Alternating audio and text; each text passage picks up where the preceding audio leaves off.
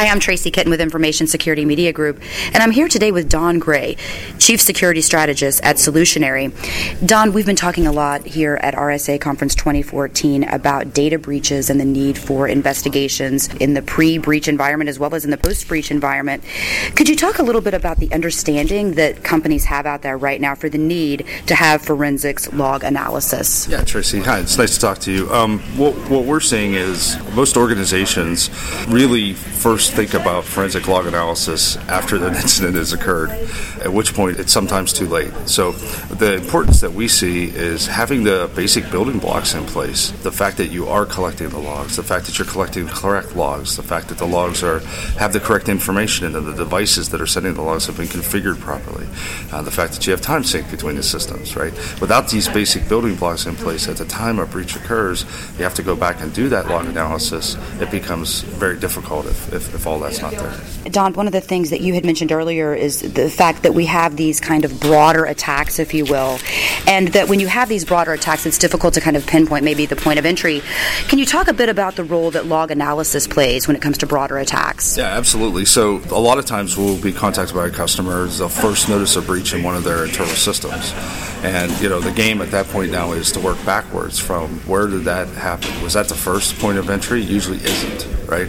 And especially if it's a longer term breach that's been going on uh, for some time, we, we typically see that there's a lot of lateral movement inside.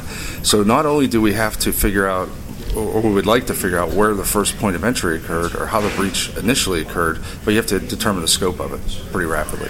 So, without being able to uh, look at the logs and understand what information they're providing from the different kinds of devices, uh, it becomes very difficult to piece that bigger picture together. You know, Solutionary monitors over 200 different kinds of devices. We have experts who, uh, you know, engineers who every day are looking at those logs, uh, understanding the value they provide and how they relate to each other, and they're really able able to help piece that big picture together along with the forensic analysis that we're doing and the malware analysis that we're doing and, and put a big picture together of how the breach occurred.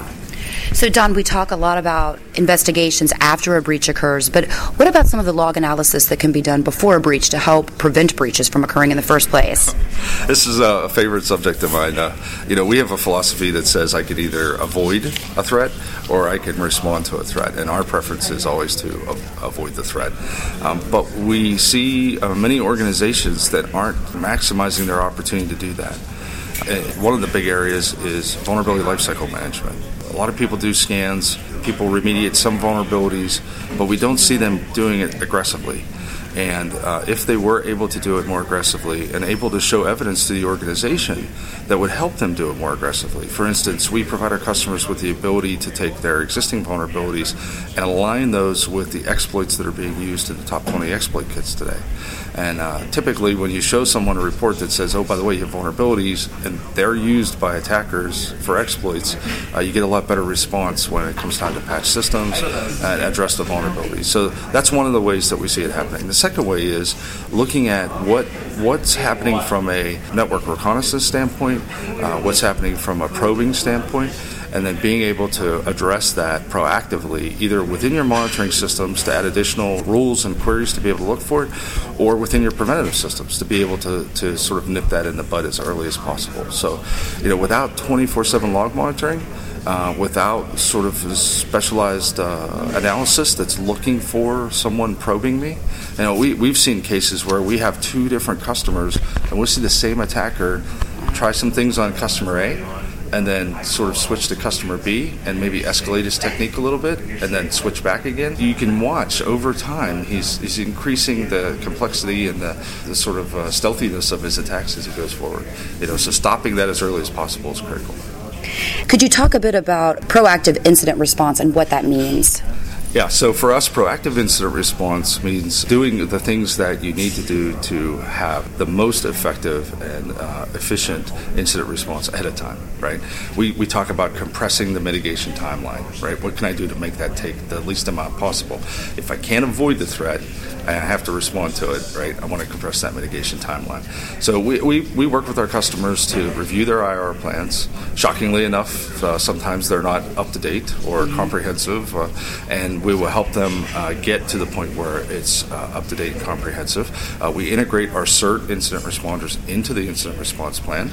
Uh, we plan all that ahead of time and define that with the customer, and then we actually go through and test the incident response plan. We prefer to do a, a test, a simulation, but we go all the way down to a tabletop exercise if that's what the customer desires. Um, and so we want to get all that arranged ahead of time. So we're, we're very fast if, if an incident occurs. The customer already has some incident response to use. Uh, all the contract stuff's been negotiated. We know each other. We know their systems. Well, we understand what their business is about. In the event a breach occurs, we, we can act as quickly as possible. Don, thanks again for your time this morning. Thank you, Tracy. Again, we've just heard from Don Gray from Solutionary. For Information Security Media Group, I'm Tracy Kitten.